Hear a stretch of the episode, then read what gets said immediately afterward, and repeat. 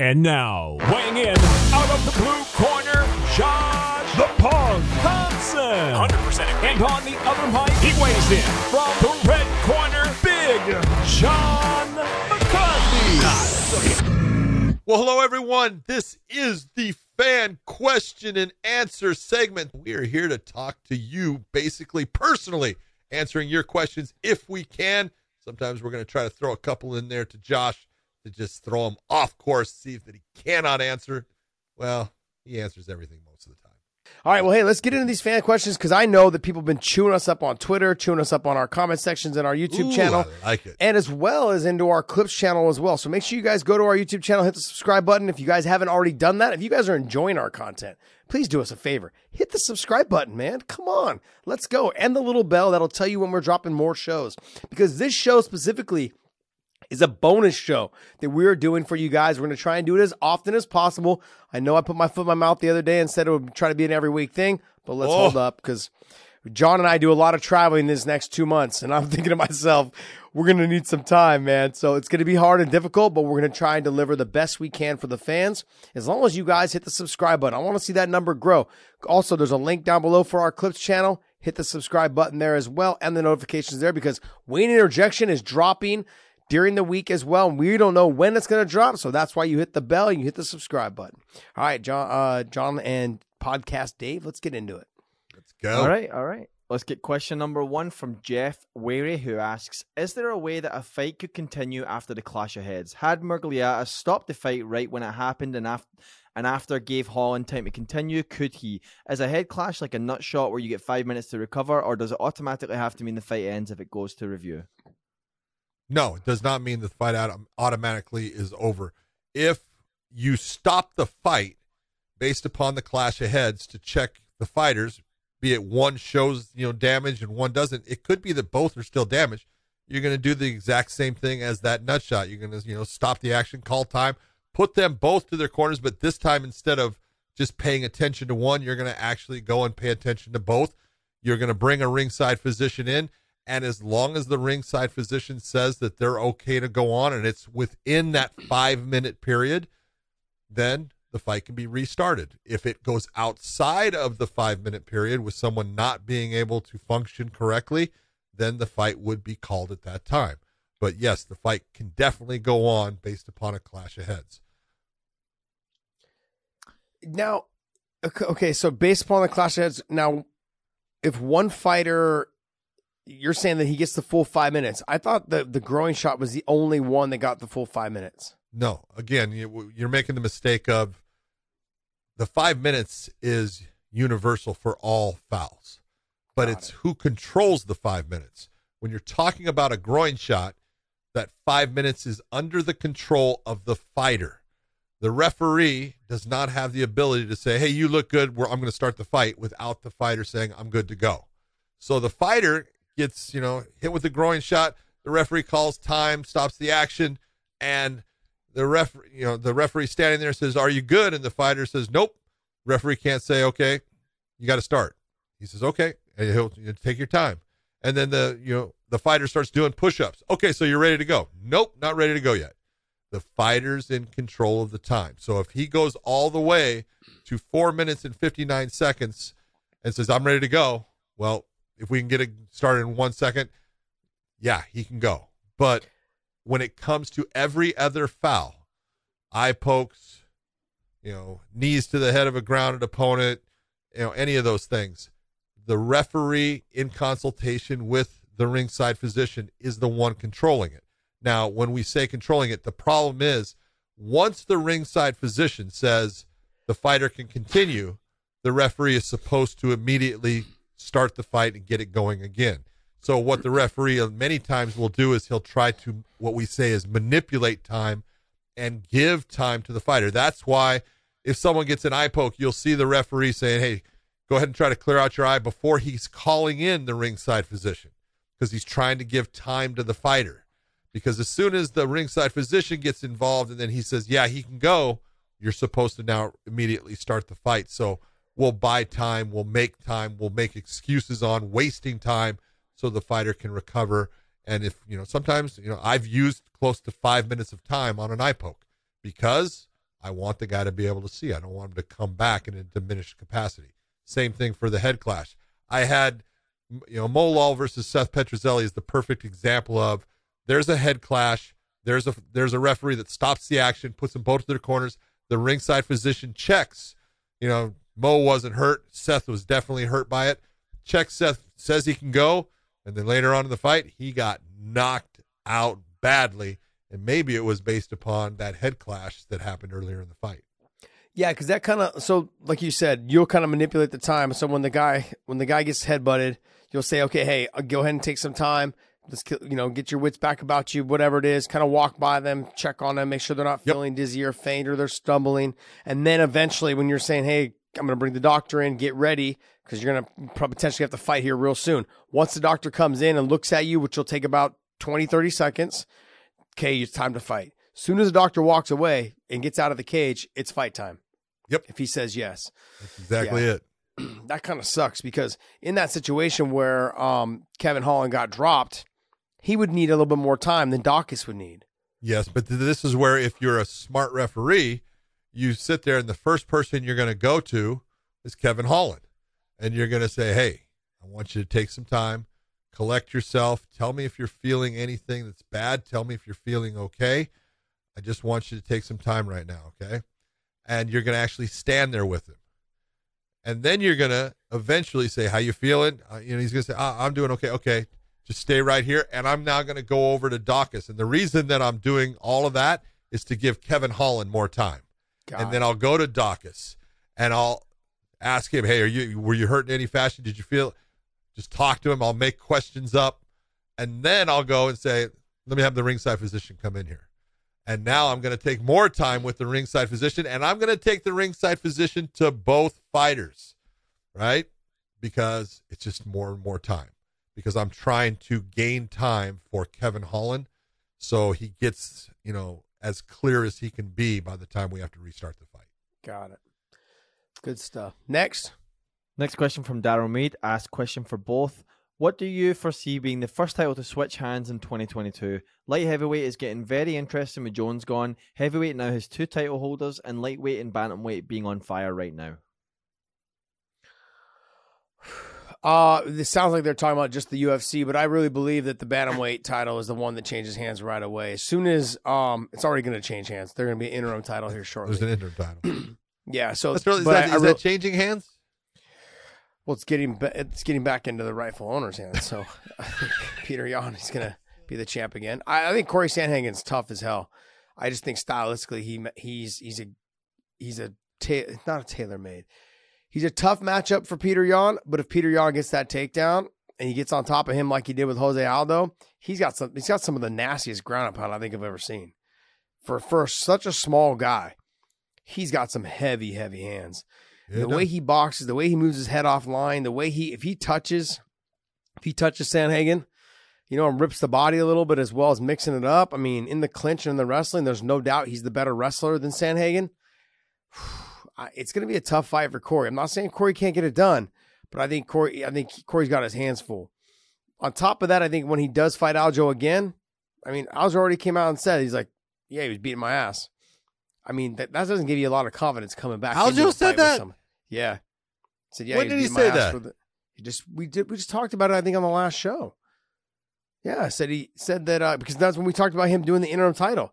The article was the headline said, yeah, he was beating my ass for whatever two rounds or ten minutes or whatever. Yeah, Yeah, he did Never- say that. I'm trying to find out. Yeah, that's what he Never did saw say. that.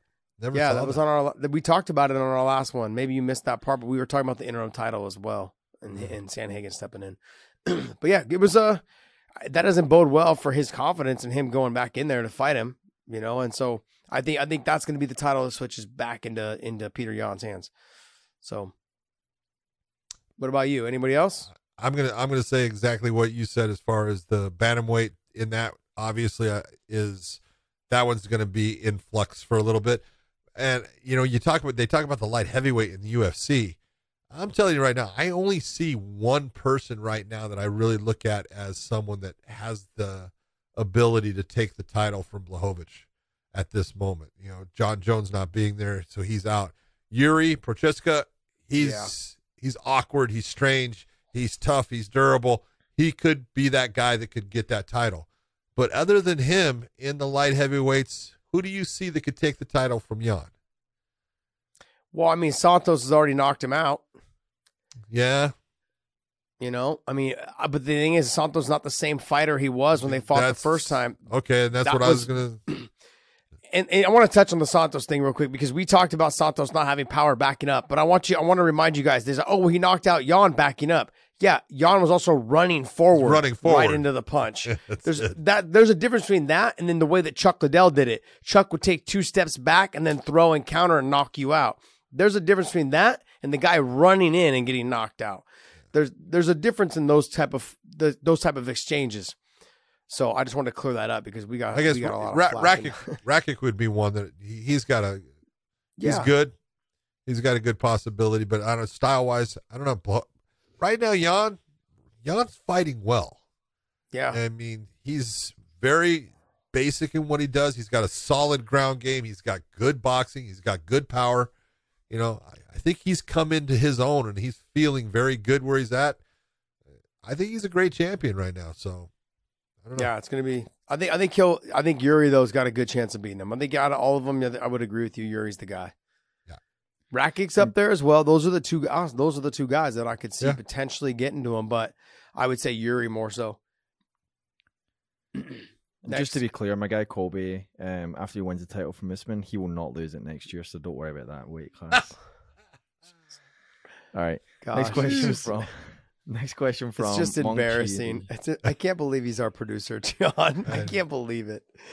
Gosh, all right. All right, next one from uh, Hong Chi Lee. He asks uh, for Josh, what was the aha moment when you knew you were going to be a great fighter? Was it because you were long and lanky? um, you know, there was no aha moment. I think when I knew I was going to be a good fighter was the the Hermes Franca fight. That was the fight that just it let me know that I was a real fighter. It let me know that I could I could take damage. It let me know that I could dish out damage. and That I was universal. He was a black belt. I was still a white belt, I believe, at the time. And I was in his guard for a lot of that fight, doing work, doing damage, ground and pound.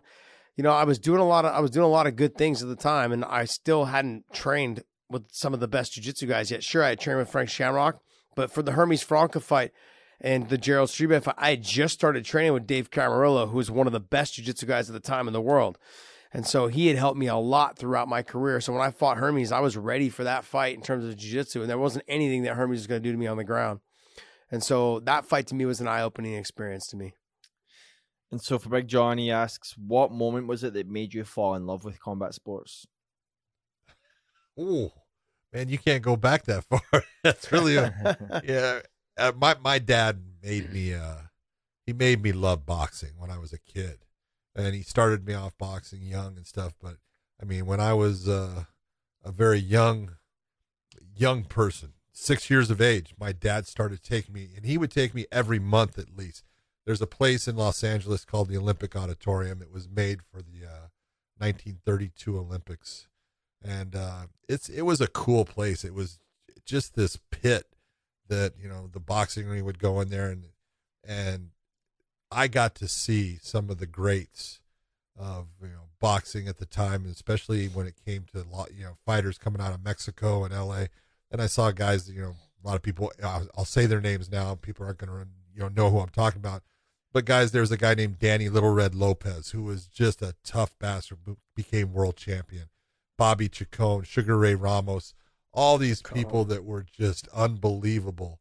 And I was I was able to see him and stuff. And so, you know, my dad made me a huge combat sports fan back then with boxing, and then got me into wrestling. And I was just lucky enough to be a part of, uh, you know, it to a certain point in my life, and then it was gone. And then all of a sudden, I met these guys called the Gracies, and it kind of came back and changed my life around. So I've been very lucky with uh, what I've been able to do in combat sports.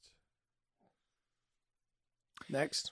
Next question from Brett Cagle. Question for both. What current Bellator champions or contenders would win, give trouble to UFC belt holders in their respective weight class? For example, I think that Phil Davis and Nemkov would give Yam Blachowicz uh, an extremely tough fight.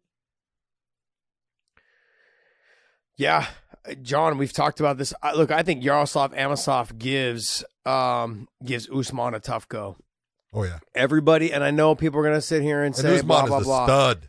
He's a stud, and I'm not. And I I've come out openly and said like I'm not gonna go against Usman anymore. But for someone who's 26 and 0 and who's battle tested is, is Amosov is, and as well as Usman is as well.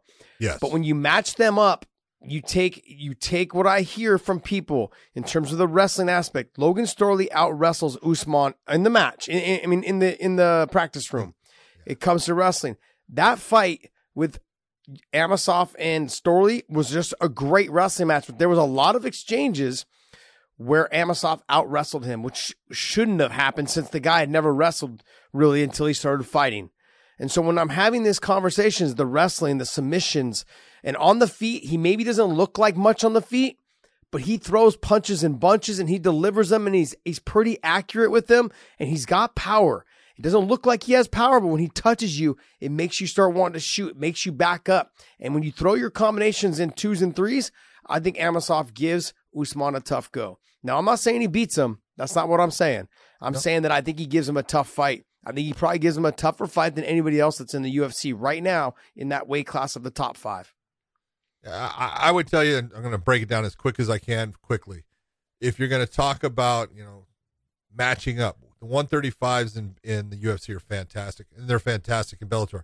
But if you're going to take the, you know, there's a couple of fighters in the 145 uh, in Bellator that would be interesting to see them matched up against the top people. And Volkanovski, I think, is fantastic, but it would be an interesting fight to see between him and AJ McKee. If you're going to take a look exactly what you say with Usman and Amosov, uh, Gegard Mousasi is just a stud, and I'm not saying that he's going to beat Adesanya right now, but trust me, it would be a great fight, and if it went to the ground, he would definitely beat him. So it really just depends on where the fight t- took place. You know, Adesanya, although Gegard, you know, has done a ton of kickboxing in his life, Adesanya's been a world world champion. He's a stud, and then, like you're saying, I think Nemkov. Uh, and Blachowicz, like the the viewer says, you know, that would be a really great fight. I'm not going to say who would win, but it would be a great fight. No, I agree. Yeah, I think that's a fight to be had right there.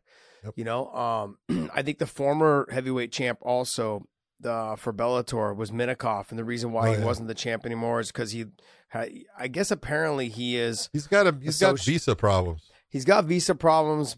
uh, You know, um, something to do with the with the government situation. I think something to do. I think apparently with his work or something like that. So Yeah, I, don't think he's got a means. government job, and for some reason, the United The States U.S. The like, the U.S. oh, is no, like no. you're not, you're not No, you're not. So regardless of that, anyways, Hmm. uh, but I, I think like him, like Ryan Bader, I think he's better at heavyweight than he is, but I don't know if he can beat. I don't think he can take down or he can beat um, Ngannou. You know, and if he was to fight No. John Jones, that wouldn't be a No. good fight for him. But I would say someone like a Minakov who's big. He's like six five, six six. Minakov would tall. would look at not that Ngannou couldn't knock him out, but if Minakov got a hold of him and and was wrestling, look at his ground game is he's a he's a fantastic wrestler, and Yeah. you don't see big guys that are great wrestlers all the time, and his submission game is really good. So it'd be a tough fight. Yeah, I think I think the two though that most people would want to talk about it'd be AJ McKee and, and Volkanovski. That'd be a great That would fight. be great. I uh there'd be actually three, and then the I said the Usman and Amosov. That to me would be a phenomenal fight. And then I obviously I would go with Nemkov and Yoan and and Blachowicz. Blachowicz, yeah. Those Yep, those three fights I think right now would be the three fights that would would be I think the closest as well as the most competitive. Next, Next question from Warchild. Question for both. Would uh, what would be your advice for Antonia Shevchenko going forward? Do you guys think she should Antonina. keep Antonina? Antonina, Yeah. Not Apologize, Antonio. Anto- I thought it was Antonio. Okay. Uh, do you guys That's think okay. I screw up names all the Oh, time yeah. too. Yeah. There, Dave. We're not Yeah, good sad sad show. that he can't read. Go ahead. Do you guys think she should keep pursuing a career in MMA? Yeah, absolutely. It- it- like she's a good fighter. The problem is, is she's not her sister, and people because of the last name they kind of expect a lot, and then you know as, as you know fights go on, you know she has her strengths and she has her weaknesses. Her her sister does not have a weakness. when it comes to the fight game. She's got very good wrestling. Now she doesn't she doesn't wrestle shooting for legs, but she gets into a lot of Greco-Roman type wrestling with body locks and clinch work and sweeping. You know, she'll use the, a sweep of the leg, which is not Greco, but all the setups for it are. And she just she's really good with her wrestling, and she's really good with her ground attack. That's where they really you know separate themselves. You know, they both have good stand up. I'm not saying that I, I don't think Valentina's isn't better than her sisters, but it's the ground that you can definitely see a big major shift between the two. And so she just needs to work on her ground game more and, and become more solid in her ability to remain on her feet when she wants, to take somebody down and be in the top position if she wants, or to be able to get herself off of her back because she doesn't do a good job of getting herself off of her back. She she ends up getting stuck there and when your when your back is flat on the canvas, you know bad things are going to happen. Yeah, Dave, pull up the rankings and where she's at. If she's still in the top 10, which I believe she is. Isn't she? No. No. No, I don't think sis- No, she's not. Okay. that one. Yeah, I mean, look, there's still money to be made. That's the thing. There's still money to be made. They still have the connection in terms of with her sister. I think I think you you just keep trying to live your dream. She's what is how old is she? She's not old. She's yeah, she's not that old. So I don't think she's she's probably like what, 30, 31? Yeah. You know, so somewhere around there. Look, there's still time. I think when you get into that 34, She's 35, 36. Oh, she's she's 36. 36. Oh, never mind. She's older than her 36. sister. Wow. Yeah, yeah. So, I mean, maybe it might be time. It might be time. Like when you start putting that 36 years old in, in there, and now the the younger, the younger females now are starting to, to get a lot better, and they're educating themselves in the game a lot more, and a lot at a, a lot younger, younger age. Um, yeah, she may have her hands full. You know, so, um, I don't know. It's it, it's a tough decision to make. She, I think she still she still has a couple more fights left in her, but it's hard to come back from two losses. If she loses the third, I could probably start saying, okay, you know, it depends on how she loses as well. So she's lost her last two, one by triangle and one by punches. So if she loses again by a finish, then you probably want to start saying, okay, maybe it's time to wrap it up. Next. Next question from Andrew Hollis. Question for both Josh and John. Have you have either of you been a cornerman in MMA fight? You always seem to have the answers, quote unquote answers, to what fighters corner should be saying. Is this something you would want to do in the future? Yes, it's the worst position in the world. And Josh will agree with me on this because look, when you're when you're the person in the corner, that means that you have been training with the person, uh, getting them ready for the fight, and you you should be game planning. You should be coming up with an idea of how your fighter can be effective against this opponent and stuff. And as soon as that referee starts the fight, and, and your your fighter goes out there, it could be awesome if they start doing the things that you have planned on and they're carrying out that game plan and they're just fighting well. It's really a nice thing to be able to sit there and, and, give them little tells on where what they need to do, but they're really doing a good job and, and performing well. Or it can be the worst thing in the world because they do nothing that you plan for. Everything that you plan for is out the window. They're they're doing stuff that you go, "What are you doing?" And there's nothing you can do about it. You're just gonna sit there and just like be mystified, and finally they'll get back to the corner, and you'll say, "Excuse me, have you have you figured out what we were doing all this time? I need you to get back to this and this and this," and you tell them, right? And then they go back out and they do the same thing, and you go, "This is not going to go well for us." Yeah, there's certain guys that I had cornered. It was like playing a video game. If I Yeah. used the control stick and it was like boom, it was just I was controlling them with every word I said, and they just did it to a T, and it, it was wonderful. Then there was other ones that didn't listen to a damn thing you said, and they made the fight a lot harder than it should have been. But they fought. Yep. They fought the way that they wanted to fight, and sometimes they won, and sometimes they didn't. Um, I had several fighters that I had cornered that the fr- most frustrating part for me was when you knew how talented they were and they listened to you up until the point where they got tired or they just they didn't have they hadn't put the guy away yet and then all of a sudden you just saw them turtling into their shell and you knew once that happened it was over there was nothing i could say to them that would get them out of that. If they didn't highlight real knock them out, or if they didn't beat them up, or just dominate and control every aspect of the fight, and the fight started getting tough, they just wilted a little bit, and then the fight was taken over by the opponent, and there was nothing you could say. You could just tell when a fighter shut down. And when that happens, it's the most miserable feeling as a coach in a corner. It's You're just like, damn, it's horrible because there's nothing you can do to help them. There's not one thing that will get through to them. So, but yeah, I've cornered a lot of our guys and a lot of females as well. I've cornered a lot of them as well. And in terms of females that have trained with us, and it's, yeah, it's it's sometimes tough, and a lot of times it's good because we came from such a good camp and a good gym, and then you had a lot of good you had a lot of good wins, they weren't always that way. they weren't always that way. Let me just tell you. All right, Right, Aladdin- next. Aladdin eighteen asks question for both Josh and John. Uh, what was the craziest move you've seen someone do in the cage that actually worked? Rolling Thunder, baby. Just had the guy that did it in Bellator, David Gayon, man. He knocked out uh that either that or the tornado. Well, the, either the tor- tornado kick or Ray Daniels with the tornado punch. He actually wound up, did the tornado thing, and then followed through with a punch that knocked the guy out.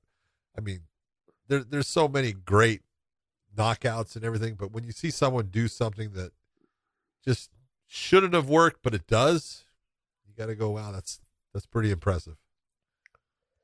Yeah, I think what what are they trying to say? Which one we've seen in person? Because I haven't seen a whole lot of them done in person. Um, If you I had, to say the one that I- uh, you had the Ray Daniels uh, tornado punch. yeah, I did. Yeah, yeah. I mean, but to me, like it looked like he just spun. The guy got froze, and then he landed the punch. It- it- like, don't get me wrong, I thought it was spectacular. Um, I would have got dizzy spinning that many times in the air. And when I would have landed, I would have thrown my punch and I've been off balance. The guy would have got my back and probably choked me out. So just like, you know what I mean? Like that's kind of like those type of things would happen. I, I think I, I really couldn't tell you which ones I've seen in person though. I mean, I've seen like flying arm bars. I mean, I but I've I had like the Suloev stretch. I had I, I've seen it on TV, but I didn't see it in person. I've seen the Rolling Thunder, but I've seen it on TV. I haven't seen it in person. It doesn't say in person. It just says you've seen someone doing the cage. Yeah, but I mean, like now with the internet, like we can see them all. That's the thing, you know. That kind of takes away from it. Seeing it in person, it's just that has that that excitement of seeing it in person. I was there for that, you know. I was there for that. Like, I don't know. I was. I haven't been privy to any of those cool, really cool things. You know, if you're gonna say, if you're gonna talk I, again, I've I've seen way too many knockouts in my life. Been very close to to a lot of them, and uh, seen some very neat. You know, Gaston by uh, by Bolanos had the spinning elbow attack that was you know caught his guy and just froze him. And, you know, he face dove. It's pretty impressive. But you know, if you're gonna say the the the, the knockout, it really wasn't a knockout as far as it didn't put the opponent out, but the shot that MVP hit Cyborg Santos with that broke the front of his skull. Look, that was as hard a shot as I had ever seen. I mean, Yeah. it sounded, you know, if you ever go to the, you know, ballpark and you're watching batting practice or you go to the the All-Star game and they have the home run derby and you hear what it's like when a ball is hit cleanly and that crack. That's exactly what the sound was like when his knee hit that forehead area of Santos. And man, I can tell you, as a referee, you're you're very you know accustomed to seeing lumps, bumps, hematomas, a lot of swelling. You're not used to seeing dents. Okay, when you see and, and I've seen a lot of dents in people because I was a police officer, and when you see people get stomped and stuff, you see some bad things as far as what the human head will do. But and you know in MMA you don't see dents, and when I turned him over, there was a giant dent in the middle of his forehead. It was not a good thing. So that was the hardest hit I think I'd ever seen. That's insane. Next. Night Jammer Jr. asks UFC 31 question Did Randy Couture really win the first Pedro uh, Rizzo fight? Uh, I had Pedro winning 2 3 and 5. You refed it, John. How would you have scored it as a judge? You know, at the time, I I, really thought that uh, Pedro won the fight. You know, as the referee there, I thought you know obviously Randy killed him in the first round, and you could have you know a lot of people could have said it could have been a 10-8 because he was smashing him up against the cage and he was trying to get the finish, and I was mean enough to not give it to him. So uh, you know, look, you got you got to hurt your opponent, and and although he was landing at times, Pedro was still fighting. Uh, he took some massive leg kicks in that fight. I mean, nasty. Yuck. And I mean, it was brutal. But you, I just look at that fight. At the time, I can tell you, I, I actually thought that Pedro had won it. I thought he had won it 48 47, but the judges gave it to Couture. And, you know, they were the judges. I was the referee. There you go, Trent. remember Uh, there you go, Night, Night Yeah. Jammer. Trent Denzel asks question for Big John. Though out your sorry throughout your years, it's, it's two separate words. I can throughout your years uh, as a referee, what were the two most badass stare downs inside the octagon? Inside the octagon? Wow. Um, I don't even pay attention to that. So I'd be really bad in in giving you anything because I always I always felt like it was like, eh, you know. I would go, you know, because they we bring the fighters to the center and stuff. The very first time we did it was Ken Shamrock against Tito Ortiz. Zuffa had bought uh, the UFC. They had had it for about eight shows, and that was a big show, and they decided that was something they wanted. And a lot of it was because of what Ken brings to a fight, as far as he makes you believe that he hates the person, that he's going to you know destroy him and stuff. He was a very good salesman. UFC, of the fight. UFC 40, right? 40. Vendetta. Yeah. Yep. Vendetta. Yeah, Vendetta. You got it, man. And uh so Microdose. that was that was that was Microdose. that was the one you know I would say like I remember because most of them yeah I would sit there and I would you know quickly try to say you know hey got over the instructions in the back protect yourself at all times obey my commands at all times you know fight clean fight hard fight fair if you want to touch gloves touch them now go back to your corners. good luck to both of you and I I never even really thought about looking at them so I would say that's the one I kind of noticed since it was the first one so I'm going to say Tito Ortiz versus Ken Shamrock was a good one sorry that I didn't notice the others Josh, do you have anything to add there?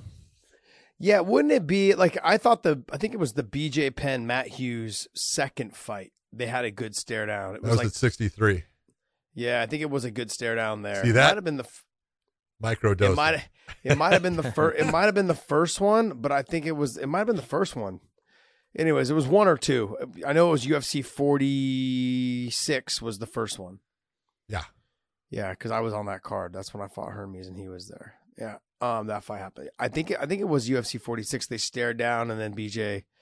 Yeah, because I think Matt Matt was talking a lot of trash, like, oh, this guy's too small. He's you know this and that. So he's not going to beat me. And yeah, he couldn't win it. He couldn't win at 55. What makes you think he's going to win at 70? Uh, I can't find it. Good Just trying to find it for you. Yeah, I thought it was a good stare down. I think like Matt was smiling at him and BJ was giving him the nod. Next question is from Kenya Boone. Either of you know the UFC penalty for breaking a contract? Let's say Bones wants to fight in Bellator. Will Dana take his purse only, or will he sue Bellator for a percent of the event? Thanks. Go ahead, Josh. Well, first off, he would sue Bellator and the fight would never happen.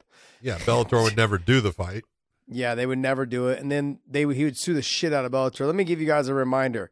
Strike Force had Frank Shamrock under contract. Frank Shamrock then went to Elite XC and fought Renzo Gracie. Then Strike Force went and sued Elite XC and ended up winning. And so what they did was they worked a deal out where they did co-promotions on Showtime, and that's how this whole deal. That's how Strikeforce ended up getting to a big network like Showtime. Is they ended up suing because Frank Shamrock went and took that fight.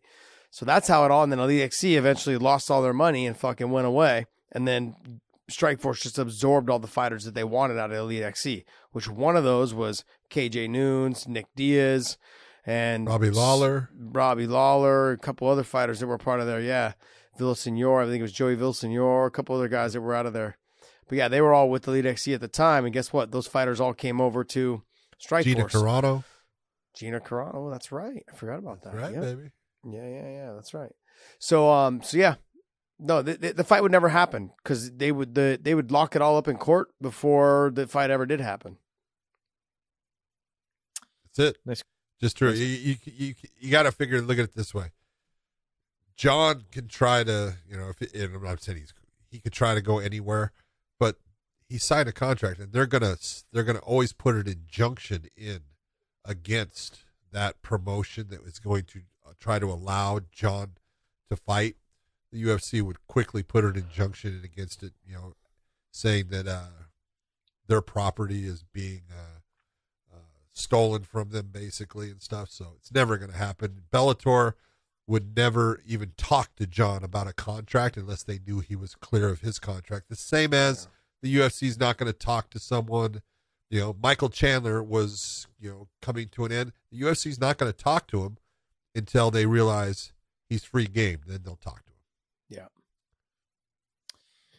Next question is from Jason Michaels, who says hashtag and still Josh. As a Yes. fighter, if you if you could choose only one, would you one have dogs in your hands, two be tall, long, and lanky, or three be a junkyard dog?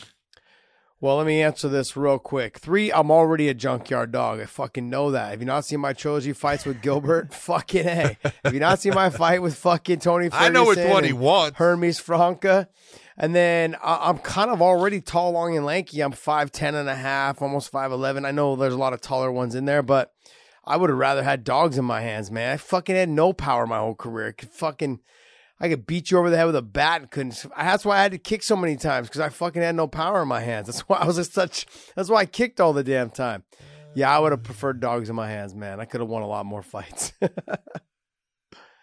Come Uh, on, man. next- You had some power. I saw some knockouts there. Yeah, against who? You just showed you just you, you just sent me one the other day. That was against Allen, wasn't it? Oh, Adam Lynn. Adam, Adam Lynn. Lynn, yeah, that's the- what it the was, Playboy okay. Mansion. I was thinking I knew it was at the Playboy Mansion, but Maybe we'd have seen you knock out Yves if you'd actually landed that spinning back fist. oh, Yeah, wow, possibly. baby.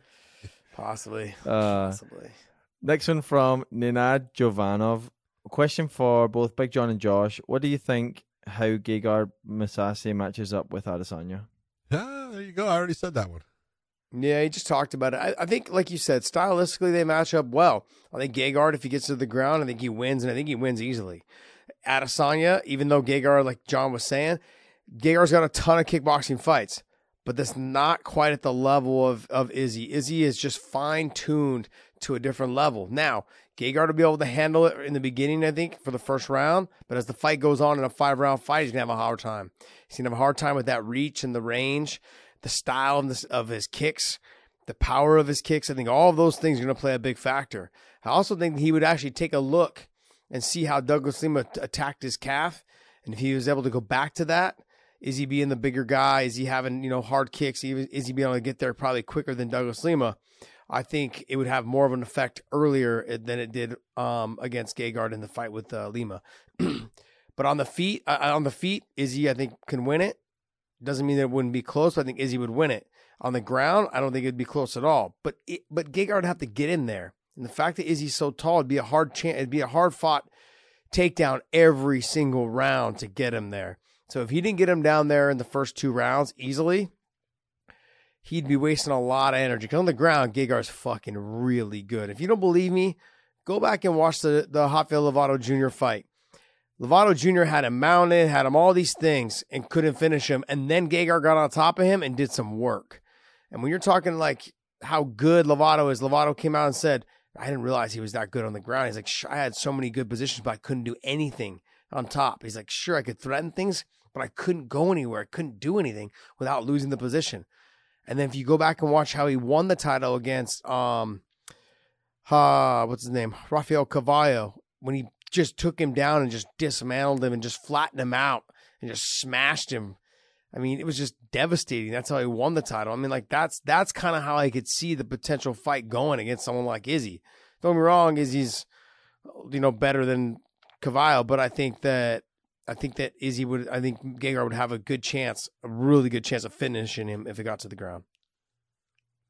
Well put. I think I, I look at it and say each has their advantages, and the Izzy's definitely, you know, although Gegard's good on his feet, Izzy's got the advantage. You got to look and say he is the slicker, overall, better kickboxer. Uh, he just takes better angles at times, and he's he's just more dynamic with his stand up. But go to the ground. Look at there's a there's a huge advantage to Gegard. Now the real question is, can he get it to the ground? If he does, and there's time on the clock, Israel is in trouble. Uh, Gegard is that good, and I mean Gegard is really good. He's high level, so really depends on who can keep the fight or put the fight where they want. Can Gegard put it where he wants on the ground, or can Izzy keep it on the feet? That's who wins the fight. Next question from Jeremiah Brown. Question for both. What do you guys think of a matchup between Usman and Amosov? I personally think it's the most competitive fight in all of MMA. yeah. Yeah. We just talked about that in one of the other fan questions, but I'm gonna I'm gonna keep driving this thing home. I would love to see this fight. Look, I had said I'd also there were some other fights I would love to have seen the Patrici, uh, sorry, the Patricio and and uh, Vol- uh, Volkanovski fight. That'd be a fun fight. But now that AJ is the champion, I think that'd be a fun fight as well. Um, but I really believe the fight to make would be Yaroslav Amosov, who's 26 and 0. His wrestling pedigree is phenomenal. If you talk to anybody at an American top team, he trains with all the 185 pound wrestlers and he and they struggle to get him down if they can get him down and he sometimes majority of the time will be able to take them down. And if you look at what he did with logan storley in that fight that was just a phenomenal display of scrambling and just jockeying for position every single thing. For someone who really has never wrestled in his life outside of being saw and training in sambo and working in in jiu-jitsu and, and, and boxing and being an mma fighter that's so impressive to take someone who, like with Logan Storley, was a six-time, six-time state champ out of the university, or what, not the university. What uh, about Ed Ruth? South Dakota. Took down. Oh yeah, he took down Ed Ruth. Hip tossed him. Took him down several times. Three-time national champ out of Penn State. He's good, man. He's really good in the wrestling category. I think he'd have a phenom- It'd be a phenomenal matchup between the two of them. Look at twenty-six and zero compared to nineteen and one. Both of them are just animals, and and Usman has just gotten better and better and better. And when his his one loss was early in his career, I want to say it was like his second fight. It was yeah. just way back there, but he is so good, but so is Amosov, and so I think it would be like I'm gonna I'll I'll tell you straight out. There is the Colby Covington Usman fight coming up. I've already said I think that Usman's going to win it. I could be wrong, but I do think that Amosov versus Usman is a more competitive fight than Colby versus Usman. Yeah, I agree. I agree. Next. All right, Mike, Michael Forte asks When it comes to just resumes, does Dustin Poirier have the best one in UFC? He is Conor times two, Gaethje, Eddie, Max times two, Hooker, and Pettis. What John, I think because you see such a great resume from him is because he's been in two of the toughest weight classes in, that's ever existed. He was in 145 when it was Max and Conor and and all the guys that were down there at the time, and then with Jose, what was it, Jose Aldo? Uh, yeah, with Jose Aldo, and, and then yeah, and then and then going up to 155, and then he jumped right into the fucking fire when he started facing guys like Eddie Alvarez and Gaethje and all these guys. I mean, like does he have the best resume? I can't say he has the best resume, but it's fucking right up there at the top. I mean, he's got to be. I mean, he's fought everybody in the who's who, and especially at the, the highest level in both weight classes. Oh, look at he's up there. Eddie Alvarez, another one. It's up there. Take a look at all the people that he's fought. There's there's certain guys that they seem to never say no. You know, they just take on these guys time after time after time. Uh, Robbie Lawler's a guy. He's, Robbie Lawler's a guy that's taken on a ton of tough guys. He's got a lot of losses, but you're gonna get that when you're facing yeah. top flight competition. So I would say that Dustin Poirier could put his resume against anyone's as it being impressive, super impressive in who he has competed against and who he's got wins against. Next question comes from Sam. How does a fighter's height impact their takedown defense? For example, better framing when against defense, but weaker one leg balance? Question mark. Well, I disagree with the weaker one leg balance because you're taller, is because it's harder to hike that leg up to get the takedown. My toes are always on the ground. I've I've wrestled with guys that are six three and that are my weight at 155 or you know 170. you can't lift them. You got you've got to how do you get it? You try to suck their feet out from underneath them. When when you do that though, like they have a wider base, and when you go to suck them out, they just post their hand and then hop, pull one leg out and stand back up, because they, when they post their arm, their arm is as long as your leg. And so they just stand right. They basically post their hand and they're still at like hip level or a little bit higher than you. And they just clear one leg out and get back into hopping to one leg and they start defending with the whizzer and framing you away with underneath the chin. They're they're they're harder to take down. Now they're probably easier to get in on, but they're harder to take down and control too. Once you hit the ground, they're able to start shoving on your head and pushing your body down pushing your your head down their body, which means your arms and everything else go and they start wiggling their hips out and they start clearing their legs, getting back to their feet. Because they're so long, once they stiff arm you, there's nothing you can do. You can't get past it. You've got to either release and then come back in, and by then sometimes they get back up to their feet. And so it's it's a lot harder to take down a taller person than people realize. So I'm not going to say that it's easier to take them down because they're hopping on one foot you might be able to get in on the body lock, but how are you going to lift them to get them up off their feet? If you get them on a double leg, if you go to lift, their toes still touch when you go to lift because they're just as tall as they drag on the ground. It's just yeah, tough. It becomes a battle back and forth. And like I said, I trained with guys that were six three, and they they were the hardest sons of bitches to take down. Normally, what I would do is I would go to the crotch, go deep ass on the backside, and lift. And what I did, almost like a Turk, is you kind of like lean them forward so they had to post their hands on the mat to stop themselves from hitting their face and then try to jump onto their back right away. That to me was the best, probably the best, most effective and the best way to take them down. I, I would kind of talk to, to DC about that going into his second Jon Jones fight because he had struggled to take him down the first time. And I felt like he had a lot of success trying to take him down in that second fight a little bit more than he did in the first fight, going deep ass and lifting and kind of taking him forward. But Jon's just a, a fucking athlete, man. You know, um, it's going to be hard to take guys like that down, no matter what you do. So that's kind of my take on the tall, lanky guys taking them down. I'm saying I, I agree with you. Good. Next, next, next one from Devon Shaw. Question for Josh: What cardio routine did you use in camp to get yourself fight ready, and would you do anything different today? No, I wouldn't do anything different. I felt like my cardio was some of the best in the game. I think the what I did was it really depended on how my body was feeling. But every Tuesday, Thursday, Saturday mornings, I'd run sprints at the uh, at the track.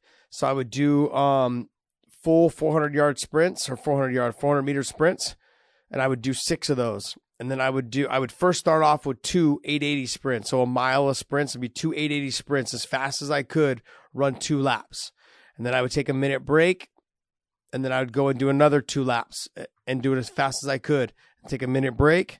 And then I would do six 400 sprints and take a minute break in between each one of those. And then I would base it off of what my times were. So if my times started to get better, I started getting, say, I'd run a full lap of 400 meters, like in say 59 to 102, 104, somewhere in there. As as I got better into camp, my rest time I would shorten it. So if I was, um, let's say I was eight weeks out, I would start off with a minute, like my recovery would be a minute, but then by week two, like say I was eight weeks out, by six weeks out, I would shorten it to say 50 seconds. And then I'd, you know, do that again. And then I would go back in two weeks later, so a month out, I would shorten it to 35, 30 to 35 seconds. And then I would I would continue to do that as I got closer to the fight. My rest time, I would try and shorten my rest time down to 15 to 20 seconds before I'd start my next sprint and I always try to make sure that my full lap sprints stayed under a minute 20. So if that was the case, then I knew I was in phenomenal shape. And then the other days that I had off, Monday, Wednesday, Friday, which weren't really off, I'd run anywhere between four to five miles, just at a nice, easy pace, four to five miles on, say, Monday, Tuesday, or Monday, Wednesday, I mean. And then Friday, I would do the bike, or I'd switch it up. I'd go Monday, I would do the bike, and then I'd run four to five miles on Wednesday, Friday. And then I always do an active recovery on Sunday, just like a little hike or a walk or, you know, do stairs, nice and easy, nothing fast, nothing hard. Yoga class. Sometimes I did a yoga class. That was my cardio routine. Uh, I'm just telling you right now, I'm exhausted. Listen. yeah, I would. I would every once in a while, like I said, if my body was real beat up, I'd use a Precor.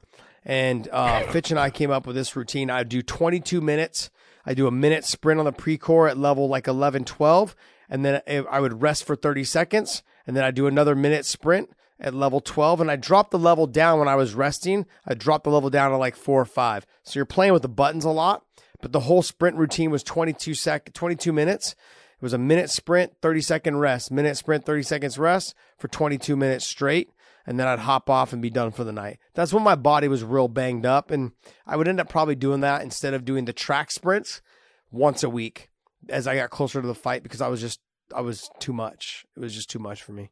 Did you ever pull a hamstring doing the sprints? No, never. Never. No, I spent a lot of time stretching um after training. I always spent a lot of time stretching after training. I was never super flexible though. I don't I don't get that. I was never super flexible. Next. Yeah.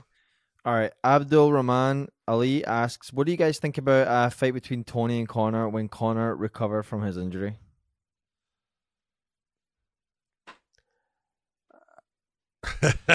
See, look at you. Look, I, I want to say, I love Tony. He's slowing down. I don't think it's a real good uh, match on the feet for him. On the ground, he could do okay. Uh, he's slick with his submissions. He could he could actually catch Conor pretty quick. Uh, in some ways, he's got a hell of a D'Arce. Um, but stand up, I don't know. I don't know if he could handle Conor in the stand up. Yeah, see, I look at it this way. I don't think Conor, after all the time off, when he comes back, he wasn't the same when he fought Dustin Both. And I know he's fighting the number one guy, I think, at that weight class at the time.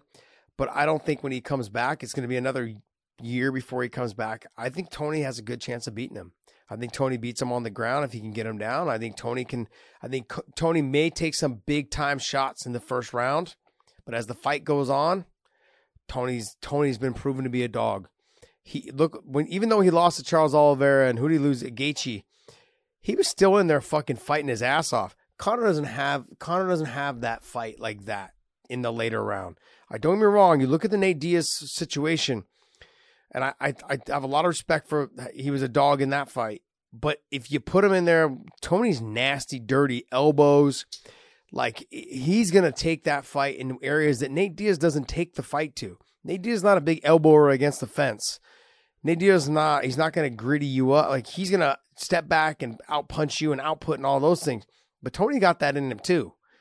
You know, so I think in those scenarios, I really honestly believe it's going to be a good fight. But if I'm going to lean towards somebody, only because the, especially because the amount of time that Conor's had off with the broken leg, and then before that, it wasn't like he was an active fighter. He came back for two fights in a short period of time, and I think he had the Cowboy fight in there, what a year before or something like that just not active enough, not training enough.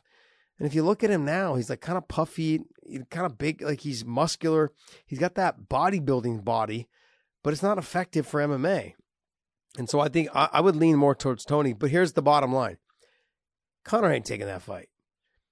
Conor's like, nah, you're coming off three losses. Whoever, who knows if he wins his next one, if Tony wins his next one by the time Connor comes back, he ain't taking that fight. He's looking True. for a money fight. He's looking for a big name fight. He's looking for a money fight. He ain't taking that fight. So it's kind of a it's a it's, it's kind of a mute point.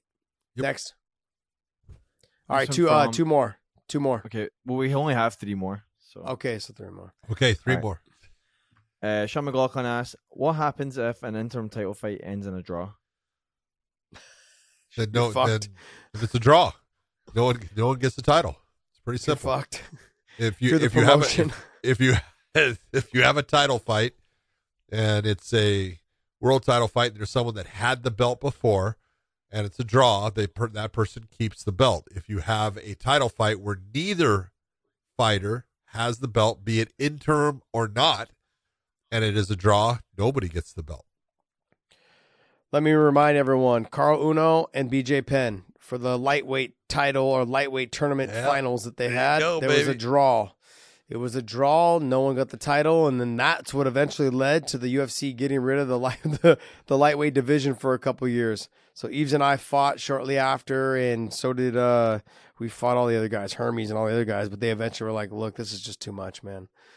We're hemorrhaging money. We need to go ahead and keep this shit moving." Next. All right. Uh, Nod One Money asks question for Josh: What was it like to train with Frank Shamrock? Is it true he's got a big ego like Ken? Um, Look, I don't know so much about the ego in terms of the same as Ken. I don't know. I don't know Ken that well. I know Ken. Every time I've talked to him, he's been a very nice guy. So I can't speak on Ken. Frank Shamrock had a huge ego, but that's not. That's nobody's going to deny that. I think even Frank probably won't deny it. He had a huge ego. Um, but he was also had an ego that was well deserved at the time when he was fighting guys like John Lober and Tito Ortiz, and he was beating them. You know, Kevin Jackson armbarring in seconds. I mean, like these are fights. Like when you look at where he was at the time, like he had a he had a reason to have a big ego. He was good. His style of submissions and his style of the way he fought, you know, it worked for him. Didn't work for everyone. Um, but what was it like to train with him? He was an asshole sometimes. You know, he's the guy that like because he didn't like me, he would choke me, and then I'd you know I'd tap you like no no work your way out, and then I'd go to try to escape, and then he'd choke me again until I until I'd tap again. He's like no no work your way out, so he'd keep doing that over and over, and so he was kind of one of those guys. You know, and you know, in his whole testing, that that whole Lions Den type testing, he brought it to AK and did it then for his Frank team Sham his team Shamrock, you know, fight team. He did it then. It was like 200 squats, 200 push-ups, 200 sit-ups, 200 burpees, 200 everything, right? And then he had you go in there and spar a fresh guy every two minutes for like 15 minutes. He'd bring in someone new. It was like one round of kickboxing, one round of uh, box, one round of wrestling and MMA or jiu-jitsu or whatever, and then one round of full MMA. And you were exhausted after doing all the other shit, jumping rope and everything. So he was kind of a jerk, but you have to also put it in terms of the time frame of the sport. They thought that meant being tough. In reality, it meant being stupid. You know, we look back at it now, you're like, you're an idiot if you train that way. You know, but back then it was like it really came down to whoever had the best cardio back then and could make the other guy break was the better fighter. You know, and Frank Frank in his mind, he already had like him and Javier had already came up with that game plan. Frank had a gas tank for days. I mean, he was a guy that I kid you not, it would come in off not training for six months, come in, he would grapple and train really fucking hard to the point where he'd turn over, throw up on the mat, and then just scoot away from the throw up and then keep training and then turn over and throw up and they'd scoot away from the throw up some more and then eventually he'd clean it up after. There'd be like throw up piles along the mat because he would just keep training and not stop training and he would just keep going. It was a mental thing for him. He had to mentally break through that he could do it and just let everyone know he could do it. You can't break me. He was one of those guys. And so I learned a lot from him in terms of never stop moving. That was one of the things. Once you stop moving, the fight's done. You can't stop moving. And you don't realize you're tired until you stop moving. So don't stop moving. And then, yeah, those are the things, like, those are important things. And conditioning was always your friend. Like, I knew that already going into it. But understanding what the cardio routine was, the sprints on the Precor, the sprints at the track, the sprints, you know, and then the long distance running, putting in the work, that was that was something that you could witness with him because you knew that he was always in shape and that he wasn't always in shape but even when he wasn't in shape he gritted through it. That said a lot about him and i think i think a lot of younger fighters especially myself i picked that up from him. I didn't pick up a whole lot of other stuff but a lot of what i learned was from bob cook and javier mendez Next. All right. Last one from Manuel Delgado, who asks Would you guys agree that Joe Lauzon versus Jim Miller was an all time great fight? Which one? That's all I got in the question. Maybe it means both combined. Okay, both combined, great fights. I mean, those guys put it out out there. Uh, Joe Lauzon got lost a lot of blood. One of them, maybe in both, but I mean, just both guys, incredible fighters as far as heart. Jim Miller's always proven that he's just a tough, you know, just hard nosed guy. And Joe Lauzon, Lauzon had a hell of a ground game. People don't don't understand how good he was on the ground. Stand up so wise, a little bit, you know, limited, but okay. You know, he could he could defend himself. He could he could strike. But on the ground, he caused people just headaches with what he could do down there and the positioning changes that he could come up with. He was slick as hell. And then when those guys got in together, there was some uh, there was some ground and pound situations on both where they both had their moments, and uh, both both fights were fantastic. He exploded onto the scene with his win over Jens Pulver as I right. recall, right? Oh yeah, Came man. Out, they not... they gave that fight, you know, trying to bring Jens back and give him an easy fight. That didn't happen. No, it was it was exploding all the sound. I was like, damn, who is this kid? Oh, You know, and, and Jens came in thinking like, oh, I'm gonna just get through this kid and move on to the, you know, getting back up to the title contention. And, and he got knocked out right in the first Oh, round. Yep. Yeah, I, I remember First the knock. I remember him knocking him out. I wasn't sure if he jumped on a submission though and finished him that way, or if he not finished knocking him. If the fight ended with a knockout. I was thinking. he knocked Yeah, him over- out. Uh, overall, th- those were overall his fights with uh, Jim Miller were phenomenal, man. And Jim Miller's an absolute stud. He's um he's always been a stud. He's been a great fighter. Uh, loved what his fight to me with uh, Pat Healy was a great fight. Jim Miller and Pat Healy, the two of them were just scrambling back and forth, and and Pat was able to get the advantage over him on the uh, not on that fight. But I mean, Joe on an absolute phenomenal fighter as well. So both of those guys, true, uh, true. I, I would call I would call them legends, man. They've been around for a long time and doing great stuff. All right, guys, go to prowrestlingtees.com slash Wayne in. Use the promo code Wayne in. Picking up one of our shirts.